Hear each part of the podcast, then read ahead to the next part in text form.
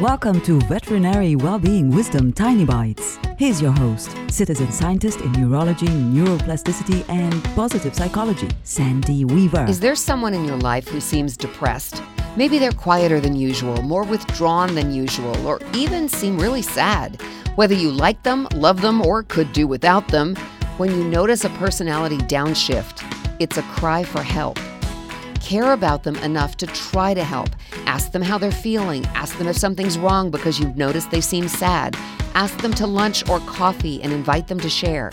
And if they say, oh no, everything's okay, and you still feel like there's something wrong, trust your feelings. Ask them if they have someone in their life they can open up to. Tell them they can call you or text you or email you if they've changed their mind and need to talk. People are very good at playing off depression. Don't be fooled. Be caring.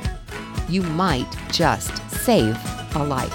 Want more tiny bites of veterinary well-being wisdom? Subscribe to the podcast and share it with your friends. And there's lots more at centerforworkplacehappiness.com. Here's to your well-being, one tiny bite at a time.